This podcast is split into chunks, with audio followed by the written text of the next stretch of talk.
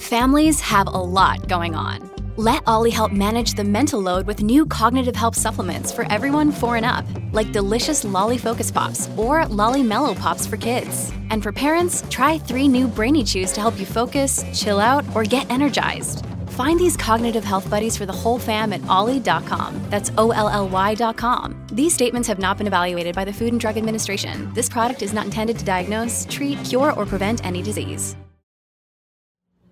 You know, there's a desire to connect, and we do have opinions and want to talk about the world, and yet we can't do it in a way that doesn't end up with yelling, hanging up, you know, swearing the other person off, or overall just feeling crappy and feeling, I mean, angry is one thing, but also just sad. I think disappointed that we can't find a way to talk about this. Welcome to How To. I'm Amanda Ripley. I don't know about the rest of you, but sometimes it can get pretty annoying when I get added to a big group chat or email chain and my phone just starts blowing up with memes and forwards and jokes. But for our guest this week, that sound fills them with an extra dose of dread. I have a family situation, a pickle, you might say, that I'm hoping y'all can help us out with today that deals with political emails and fathers. That's Jen Brandel. She's a friend of mine who I've worked with on a couple different projects, and she's also a journalist from Chicago who co-founded Harkin, a company that helps organizations listen and connect better with their audiences. Which is to say, Jen is a pro at communicating, one of the best I know, which is why it is so frustrating to her that she and her brother Todd get these email forwards from their dad that leave them occasionally baffled and frequently fuming. Hi, I'm Todd. I'm 45 years old, married with a daughter. I'm in software development and very much have strong political opinions and find myself getting into passionate and dispassionate arguments with family and friends all the time. Overall, Jen and Todd describe their family as pretty tight-knit. We all get along well, and I'm grateful for that. We all get along well most of the time, I should say. And my dad is someone who is very extroverted. He's very Mr. Party guy, and he's someone who likes to send us political articles that oftentimes not only don't align with our worldview, but are actively either, I don't know if I should say racist, because they can be, but they're really upsetting. And we end up getting into it over email or over text or over phone. I have hung up on my dad before, which I'm not proud of. And I personally have kind of decided to just give up and not talk about any of this stuff with him. I've asked him to take me off of his emails that he sent, which he hasn't done. Now, you might be wondering, what are these emails? Well, they usually start out with pretty benign subject lines like food for thought. Then the body of the email is a slanted piece of commentary, often written to provoke, the kind of thing your own family members might post on Facebook. The most recent forward from their dad had the subject line, "I used to be a normal person," and it starts out like this. I used to think I was pretty much just a regular person, but I was born white into a 2-parent household, which now, whether I like it or not, makes me privileged, a racist, and responsible for slavery. I am a fiscal and moral conservative, which by today's standards makes me a fascist because I plan, budget, and support myself. It goes on from there, but you get the idea. These emails, they just appear in Jen and Todd's inboxes without much context, and they go out to a large group of people. It's just become this moment where it feels like as things heat up for the midterms and 2024 elections, we're just going to wade into this territory where all of our blood boils. We might not talk to one another for a few days or longer. I know Todd has talked about disowning our dad before. You know, disowning our father is a little tongue-in-cheek, but the conversation just always tends to devolve into labels and political parties and what about this and, you know, all the whataboutisms. So that's the part that just gets me really frustrated. And that's where I'll think we're having a breakthrough and I think we're having meaningful conversation. And then I realize at the very end, he'll say something where it's like, we're right back to where we started. Like none of this has landed. And I've tried everything. I've tried writing long, you know, thorough, thoughtful, hopefully empathetic emails back to him where I'm trying not to just be like, I can't believe you said that. Or, you know, not trying to be actively mean to him or condescending. So it sounds like it's kind of a crack in the foundation and you would like to have better conversations about hard things that matter to you.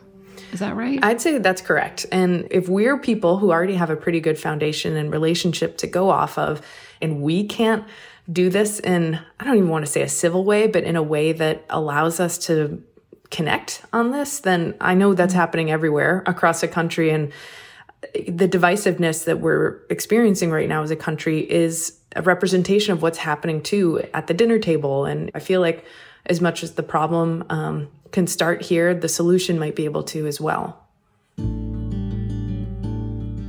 Nearly half of Americans say they've stopped talking to someone about politics due to something they said. You all know this. We're increasingly sorting ourselves into segregated political camps, which usually doesn't end well throughout history. We hang out with each other less, we marry and date less outside of our own party. Research shows that people are even discriminating against job applicants based on their politics. So conversations like this with our family might be the last best path to understanding each other and interrupting that spiral, which is why we called Monica. My name is Monica Guzman. I am a senior fellow for public practice at Braver Angels. That's a large grassroots nonprofit working to depolarize America. And I'm also the author of I Never Thought of It That Way, How to Have Fearlessly Curious Conversations in Dangerously Divided Times. Monica has helped tons of people to communicate across the political chasm in our country. And she knows from personal experience how hard and how worthwhile it can be.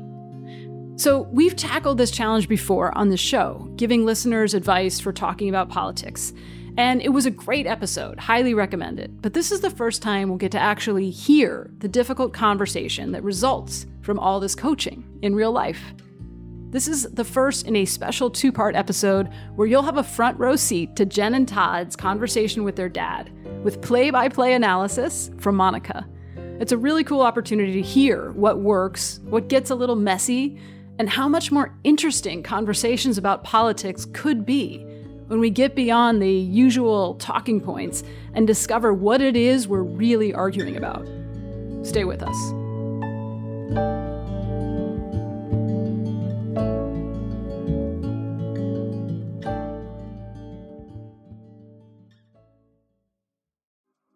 Apple Card is the perfect cashback rewards credit card.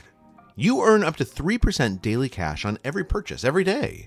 That's 3% on your favorite products at Apple, 2% on all other Apple Card with Apple Pay purchases, and 1% on anything you buy with your titanium Apple Card or virtual card number.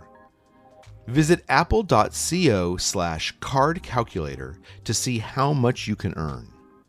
Apple Card issued by Goldman Sachs Bank USA, Salt Lake City branch. Subject to credit approval. Terms apply.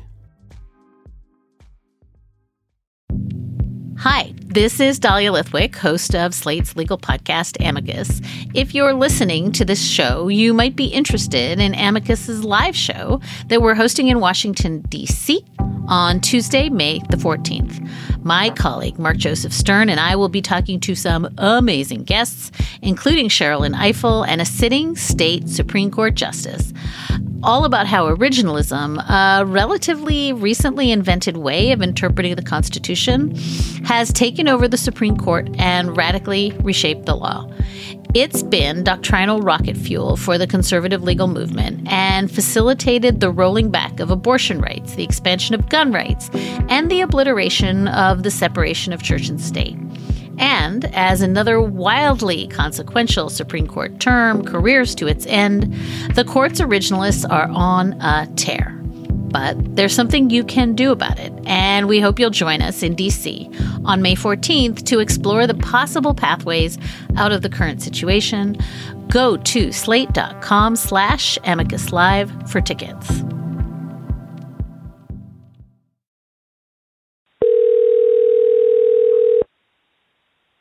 This Hello, this is Bruce. Being recorded. Ah, okay. Can you hear me okay, Brucey? Yeah, you want a radio voice or what? No, that's okay. You can just be yourself. This is not, there's no live audience right now or anything. So I wanted to do this experiment that I was curious about and wanted to see if you might be game to participate in it. And what it's about is about having good conversations across differences in a family context, and specifically around politics. I have a couple of friends slash... Oh boy, indeed. This is a bold move on Jen's part. Most of us would rather scratch our eyes out than call up our relatives and earnestly invite them to talk about politics. I've been going around the country, hearing a lot of stories, and people just aren't sure how to even broach the subject, but there's so much internal frustration, you know, and pent-up feeling, mostly about, as you all are saying, you want to have the relationship and you want to have the conversation. Sometimes when you can't have a conversation, the result is that you don't feel seen. You don't feel like this person knows you. And that's what's really going on. In your bio, you describe yourself as the proud liberal daughter of conservative parents. Oh, yeah. We're all Mexican immigrants. We became citizens in the year 2000. I was 17, but, you know, they immediately started voting for Republicans, which should not have shocked me, given all of our debates over the dinner table growing up. They're awesome. My mom does a dance class like 3 times a week. My dad is an avid bird photographer. And I tell a story about how he was doing his bird trail walking thing, and he saw this photographer that he admires on Instagram and had never met. And they start to chat. And the other photographer assumed, given his Mexican accent and the fact that the election was around the corner and that they were in Seattle, that my dad hated Trump and didn't want Trump to win. And my dad did not correct him. He, in fact, he told me he doubled down. He like lied. He said, yeah, Trump, man. You know, he just said more bad things about Trump. And he told me this story, and my mouth was open because for my dad to care what other people think to the point that he lies about his own beliefs, I've never even seen that. And the level of almost shame that was on his face when he was telling me this made me angry on his behalf. One of the lines in your book that really stopped me cold was from the introduction. Would you mind reading it for us? Yeah. Why, when I say that my parents are Mexican immigrants who voted for Trump, do I not say the rest of it? Why am I both eager and afraid to tell my fellow Seattle liberals that I not only speak to my parents, but that I understand them, that if I were them, I would have voted for Trump too? Say more about that. I almost didn't put this in the book because I was scared to admit it. I've, you know, had a lot of conversations with both of them. My mother, she was a pro-life activist when I was in high school. She started the Right to Life Club. She, you know, Mexican Catholic is a really strong form of Catholicism. It runs through my family, and it's beautiful. My dad is somebody who has looked at American politics and been pretty disappointed for a long time. You know, my parents both chose this country, and I remember how they would study for their citizenship test, and they took it really seriously, and they knew more than me and most of my classmates. But before Trump, and this is going to sound like, brace yourselves, but before Trump, he saw so much dishonesty in politics. And what he sees in Trump is what we sometimes call authenticity. The man says what he means. To my dad, he does not play games. And there's a lot of ways in which I completely see what he means. You know, I don't come to his conclusion that this guy is fit to lead us or anything. It's when I consider their biography and their values. First, their values are not bad, and their biographies are beautiful, and they arrived at a very different choice. It's hard to hold that much complexity in your head, isn't it? Yeah. It's hard to explain it to others. It's particularly hard to do. I've had some real tough conversations. We have yelled. I have walked out of rooms. I have not hung up on my mother, but I have at times done that cartoonish thing where you take the phone and you move it away from your face and you make a face at your husband who's in the room going like, can you believe this? And then you bring the phone back and you take a breath and you try to continue. So yeah, it's a very common experience and it's a painful experience. And I hope that talking about it, we can get to some new ideas. What Monica's learned is that political fights these days are usually a proxy battle over something else. When it comes to our loved ones in particular, we want to be understood, to feel like we're known. That's a deep evolutionary need. But we have to untangle understanding from agreement. They're not the same thing. So that's our first rule. Look for understanding, not agreement. And that starts with explicitly inviting the other person to do the same, like Jen did when she called her dad. I have a couple friends in the field who've written about this, and one of them has a podcast, and I thought it would be useful at this moment in polarization and overall just deep divisions in the country, especially with an election coming up, to just see if I could use some of these techniques that I have learned and learn them alongside you and Todd as well. And we could just record a conversation like using these techniques and testing them out. Okay. Yeah. Okay, great. Yep. He was like remarkably easygoing about it. Mm-hmm. He was like, sure, whatever. It was like a blank check. How did it feel when you made that call? I felt pretty confident that he would say yes, in part because I think one of the things that I've been thinking a lot about as to why he sends these emails or why he tries to get into these conversations is because he'd like to connect. And I think the invitation for us to sit around and connect and have some time to really unpack something is attractive to him. Well, yeah, and I think this is a good chance to maybe jump in because where I might disagree with my sister a little bit is especially when it comes to the email forwards, he's not sending those to connect. He's sending those to jab us in the ribs. Like, he thinks this is like a little zinger. I'm like, aha, you know, you little naive liberals, like this is the way the world really works.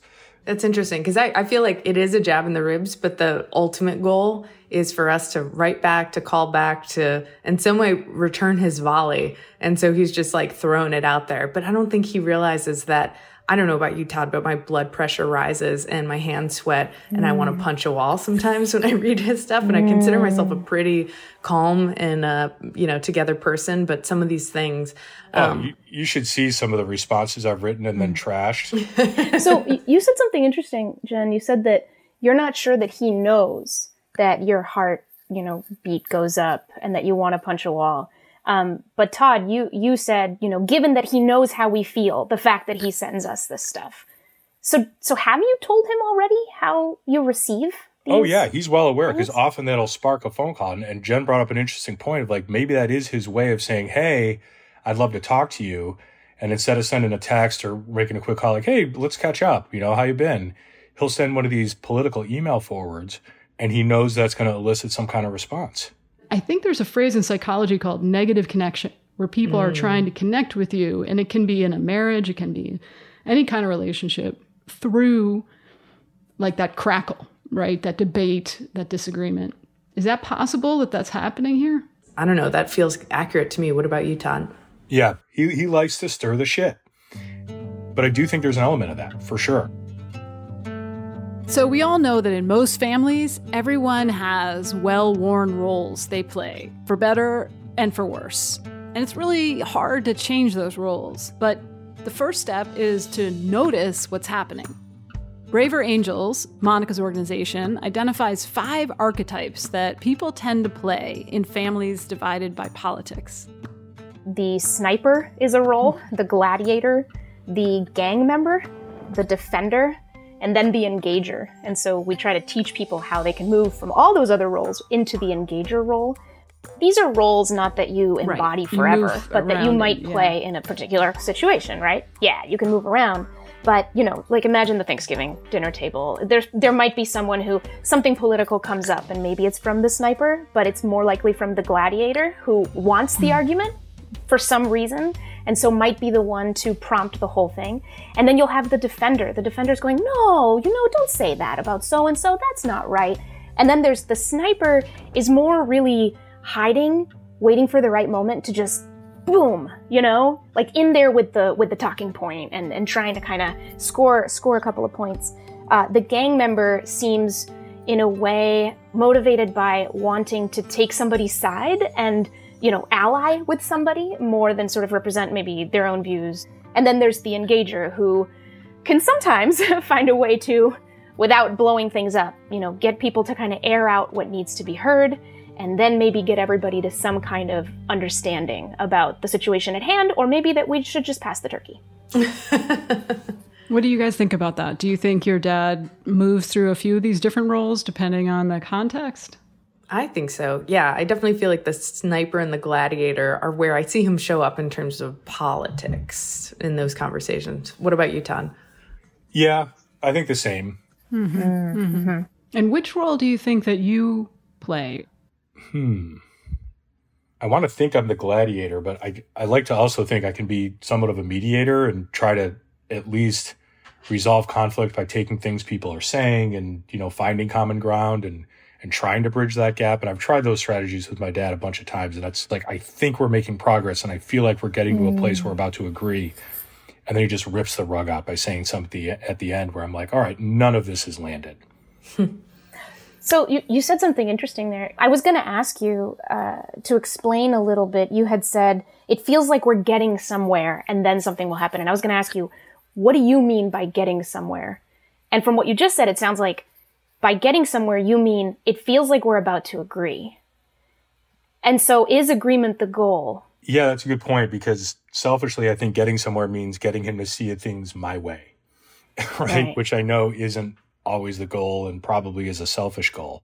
Yeah, persuasion and changing minds. And there's been a lot of research on this, but it's very, very difficult for that moment to happen in the course of an argument.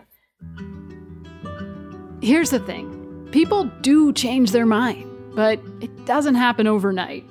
And it helps if they feel seen as three-dimensional humans. So far, we've told you that Jen and Todd's dad is conservative, extroverted, funny. What we haven't told you is that he grew up in a working-class family outside of Chicago. He played hockey, became a salesman. He can chat with pretty much anyone. And when Jen and Todd's mom got sick with cancer, he became her caregiver. His identity became wrapped up as a caregiver for many years. Mm. Like, our mom was sick for a long, long time, was diagnosed with cancer when I was in high school and I'm in my 40s, you know, and had been by her side and, you know, fighting a horrible healthcare system like so many people who have loved ones in hospital care do. And his kind of identity had become like, I'm here to fight the man and I'm here to, you know, be right. And, you know, he was always the hero of every story with every doctor, every insurance agent and whatnot. But when she died, I think there was definitely a moment of recalibration of like, okay, well, what am I if I'm not this person? And then he's also someone who considers himself a real family man. And our family has been moving now. We've been itinerant, you know, kind of spreading apart geographically. Yeah, I wonder if that's part of the identification as well. Mm-hmm. Did the way that his political provocations, what's been their peak? Or was there ever a time where he wasn't sending these emails? When did they start?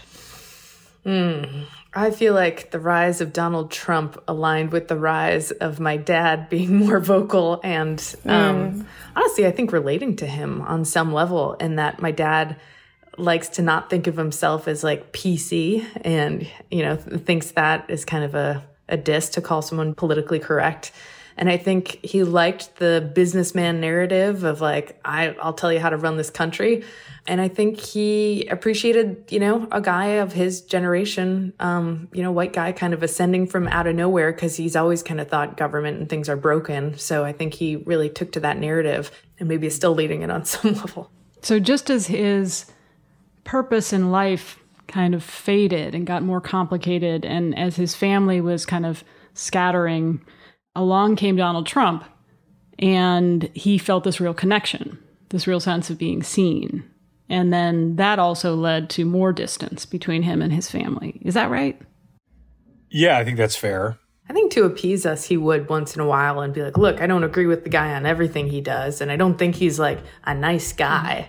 But he did tell us that he voted for Biden, which I still don't believe. I think he just didn't want to hear it from us if he told us he voted for Trump again. That's interesting. What do you think of that, Monica? Oh, man, I'm swimming with questions, y'all. I mean, first of all, I'm thinking of my own dad because it's very similar. I guess I'm conscious of the fact that he's not here, right? Yeah. And so we're making a lot of guesses about his motivations. I want to ask a lot of questions about where this comes from for him and how he views that tension between the poking the bear type thing, the poke you in the ribs thing and the connection with family. And I wonder if he were in the room and we asked the same questions, like, what do you think the problem is? What he would say. So we know that this is a question that would be worth asking. Can we all agree? Yeah. Yes. Oh, yeah. How would you frame it, Monica? What would be a way to ask this question so that it's hearable to him? Yeah. Well, this is where I think of, you know, and correct me if I'm wrong, but you had mentioned that this conversation, you framed it to him as an experiment of, can you have a good, constructive conversation about politics? I guess one thing I want to ask first is, are you also intending to deliver the message of truly how this has disrupted you and truly emotionally how you receive it? Mm. I feel like at the end of the day, it would be a win for me. And I'd be curious, Todd, as to what like your goal would be, is not to change his mind, not have him suddenly be like, you're right. All these emails I sent you, they're terrible. And this viewpoint, it's reprehensible. I don't think that's going to happen. But I want us to be able to have a conversation in which we feel like we have understood each other, even if we don't agree. You'd like to understand him better and have him understand you better. Yeah. And it sounds like you're looking for understanding both on your views and on how you share your views, you know, vis-a-vis emails and other things. Like, you want to have the conversation about how you have conversations better as well. Mm-hmm. I would have another related but maybe slightly different goal, is to just to get him to be a little bit more inquisitive about us and our viewpoints and how they came to be. And, you know, instead of trying to feel like fighting fire with fire, and when we'll say something, and instead of him feeling like he has to contradict it or come up with something that nullifies what we just said, be like, oh, that's interesting. And, you know, have you thought about this? Or let me think about that a little bit more. Jen and Todd have their goals, and they don't include changing their dad's mind, at least in theory. But one thing we know about our current political climate is that none of this will come naturally. You have to literally plan what you're gonna say and practice it, just like you would for a play. When we come back, our first dress rehearsal.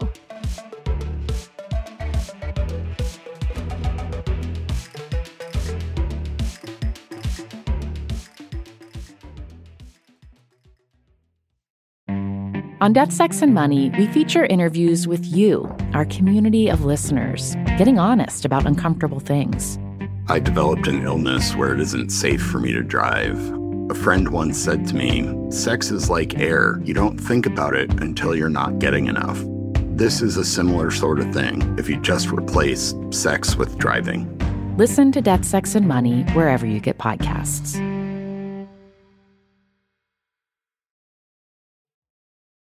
We're back with Jen and Todd, siblings who really want to change how they debate politics with their father. And Monica Guzman, author of I Never Thought of It That Way, How to Have Fearlessly Curious Conversations in Dangerously Divided Times. Now, we're going to dive into conversational tactics. The most important one, make it personal.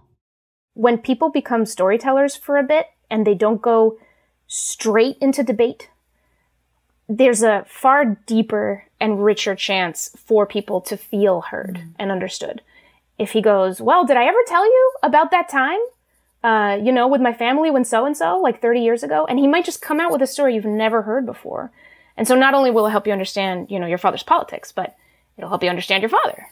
And that becomes a really good model for seeing behind our opinions, because we do kind of tend to just go straight to the opinions, because that's the 1v1 showdown. That's what it's all about. But when it comes to people feeling understood, the opinion isn't necessarily the center of it. I think that makes a lot of sense. And I really like how you frame that, because I haven't done it so explicitly. And if you do that, the hope is, of course, that he'd want to do that with you. Curiosity tends to be contagious. You can't control for that. You really can't. But I don't know. I've seen it work over and over again. Yeah. I mean, so Monica, would an example of a question be something like, when did you first start thinking of yourself as a conservative? And like, how did your life experiences shape your political views? I remember maybe 7 years ago, I did this kind of like experiment where you call a phone number and they match you with someone who thinks differently than you politically. And that was the question. The prompt was, how did your life experience shape your political views? And the embarrassing thing was I hadn't ever thought about it before. I just subconsciously assumed I had looked at all of the facts and seen the truth. Yeah. Yep. Which is nonsense. Braver Angels we did a workshop with members of the Problem Solvers Caucus in Congress, and but at least one member ended up in tears because of the stories that had come out. Is we don't tend to ask ourselves those questions. We look at each other as sort of walking opinions, and that's all that you can engage. But the opinions are just the very, very tippity top of a journey through life that has shaped them. And it's looking at the journey that illuminates the opinion at the end of the day. It's harder to argue with someone's personal experiences. Right. And the more personal you can keep it, the better it's going to go. But, I would expect that he is going to go back to the script and the talking points and the... Definitely. Yeah. If he gives the talking point, you could say something like, well, what has made you think that that's a really important, summation of this? And try to get behind it. Try to get him to put it in his own words, because you care about him, not because you doubt the veracity of that slogan. Which will be tough in the moment, by the way, because you will be triggered. It'll be really hard. Yeah. You'll be triggered and you might have to take a breath. And the other thing is, being triggered, one of the things you can do if you're still in conversation and it's not so bad that you just need to hit abort is naming it. You can say, hey, Dad, I just want you to know that, and even, be funny about it if you need to, but that particular slogan makes me feel some kind of way. And I can tell you more about that, later. But first, I just want to know more about what's behind that for you.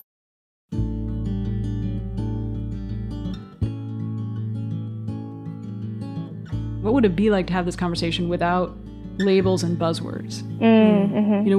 What if neither of us said racist, but we could still talk about what that is, right? So you could define what that is, like be specific. And you don't have to say progressive or Trump supporter or like, what if you actually didn't have those labels to lean on? That's a great idea. That sounds like a challenge that I will try to accept. One thing that I have encountered a lot that Dad's done, I don't know if he's done it to you, Todd, but this kind of like the moment he feels up against the wall in some sort of an argument or that he doesn't know where to go, he'll just start talking about we must do this as a nation. We have always our, brothers and sisters and, he will just get really highfalutin and really abstract and talk about we the people. And I don't know how to respond to that other than being who are you delivering the speech to? What are you trying to tell me here? Oh yeah, the kumbaya vague platitudes. Yeah, that's his favorite escape hatch. What? Why is it an escape hatch? Why did you call it that? Because I like to pin him down and put him into corners in an argument, and then when he realizes he's cornered, he escapes by just going to these vague platitudes. We all just need to get along, Monica, when you were talking about the different typologies of people in these family conversations, I was like, I want to add two more. One is the litigator, which Todd would be. Mm. And then I would be the ghost of I'm out of here. This feels totally unproductive. Mm. Yeah. Well, you did say, you were pretty honest about it. You did say you're the gladiator, Todd, earlier.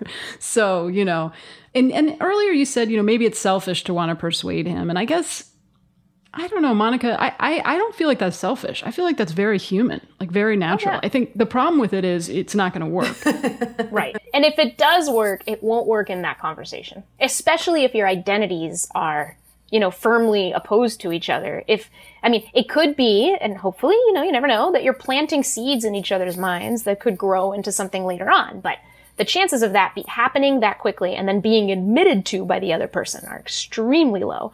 But what ups those chances is lowering the threat level. So we've now got three concrete tactics. Get personal, drop the labels, and play the long game. I think that there is this sense that once somebody shares something that you believe to be completely unfactual, that has to be the end of the conversation, because your only choice is to correct them and get them to admit they're wrong. Or that's it, or you walk away, there's nothing more to talk about. And this is, I know, difficult. This is difficult, but I think that the thing to do there is to keep in mind that the conversation about what is true is not the only conversation we can be having. And here I'm borrowing from a friend of mine wrote a book called Why Are We Yelling? And he says that there's three types of conversations we have across disagreement. It's the conversation about what is true, the conversation about what is meaningful, and the conversation about what is useful. So when you get to a place where you clearly have different facts or different beliefs at the level of truth and fact, have the conversation about what is meaningful. You can still continue. You know, you can say, you know, I'll register the fact that I don't see it that way at all, but I want to know how you arrived at that. And then follow that rabbit hole as far as you're able. And you might get to some pretty interesting places. I have found it to be the case that, you know, false stories soar because people relate to something in them that's true. The thing I keep coming back to in my mind is human beings are not, in fact, rational creatures. No, none of us. Right. In all the work I do, everything's about curiosity, listening, and helping people feel heard and understood. And I find it so difficult to do that with family. Like it is, I can do it with anyone else. I can do it with a stranger off the street. No, you are incredible at this. And I've seen you do it. You're like the best. Yeah. So I can see why it would, you have an extra layer maybe of like judgment about yourself, which is unhelpful, always unhelpful, right? If that's happening. Well, there's all that history and familiarity right. That like, this isn't a person off the street. This is someone you deeply know. Yeah. Yes. Right. That's the key. I think we have no expectations of strangers, right. Yeah. But we have a lot of expectations of our family. Mm-hmm. Yeah, and I think there's also, if you turn it on its head, something really beautiful about the cause of that. Like, I think we want to feel close to our family. And evolutionarily, it's really scary if there's a gap between us, a wedge that opens up, right? Mm-hmm. Yeah. Like, we know that kind of thing registers in your brain just like physical pain. So one of the reasons it's so hard with family is because it is so important to you. Yeah. These are really good. How'd that feel, Jen? Yeah, that heavy sigh. I think it feels deep, and it just reminds me that at the end of the day, this stuff is not about what's right and wrong and what party and, you know, who'd you vote for and these people. It's at the end of the day about feeling connected, feeling safe, feeling able to be seen and heard and respected.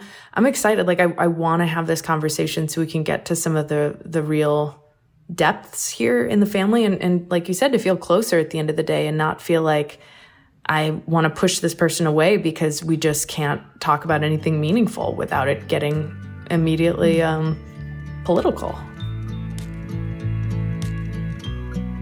Next week, Jen, Todd, and their dad sit down and try to talk politics differently. Then a few days later, I'll get some insane right-wing email forward with no context, no explanation, no preamble. And I'm like, okay, we're back to square zero. None of this landed. Maybe that's because you're taking it as that those are my beliefs. Because there's nothing to tell me they're not. There's no framing or context of the message. And that's somewhat by intent. Is it? Yeah. We're going to huddle up and play the tape, like football players after a game, to talk about the X's and the O's, the touchdowns, the fumbles, what worked and what didn't. You won't want to miss it. Do you have an awkward conversation your family really needs to have? Send us a note at howto@slate.com or leave us a voicemail at 646-495-4001. And we'd love to have you on the show. And if you like what you heard today, please give us a rating and a review and tell a friend. That helps us help more people. How To's executive producer is Derek John. Rosemary Belson and Kevin Bendis produced this episode. Merritt Jacob is senior technical director. Charles Duhigg created the show. I'm Amanda Ripley. Thanks for listening.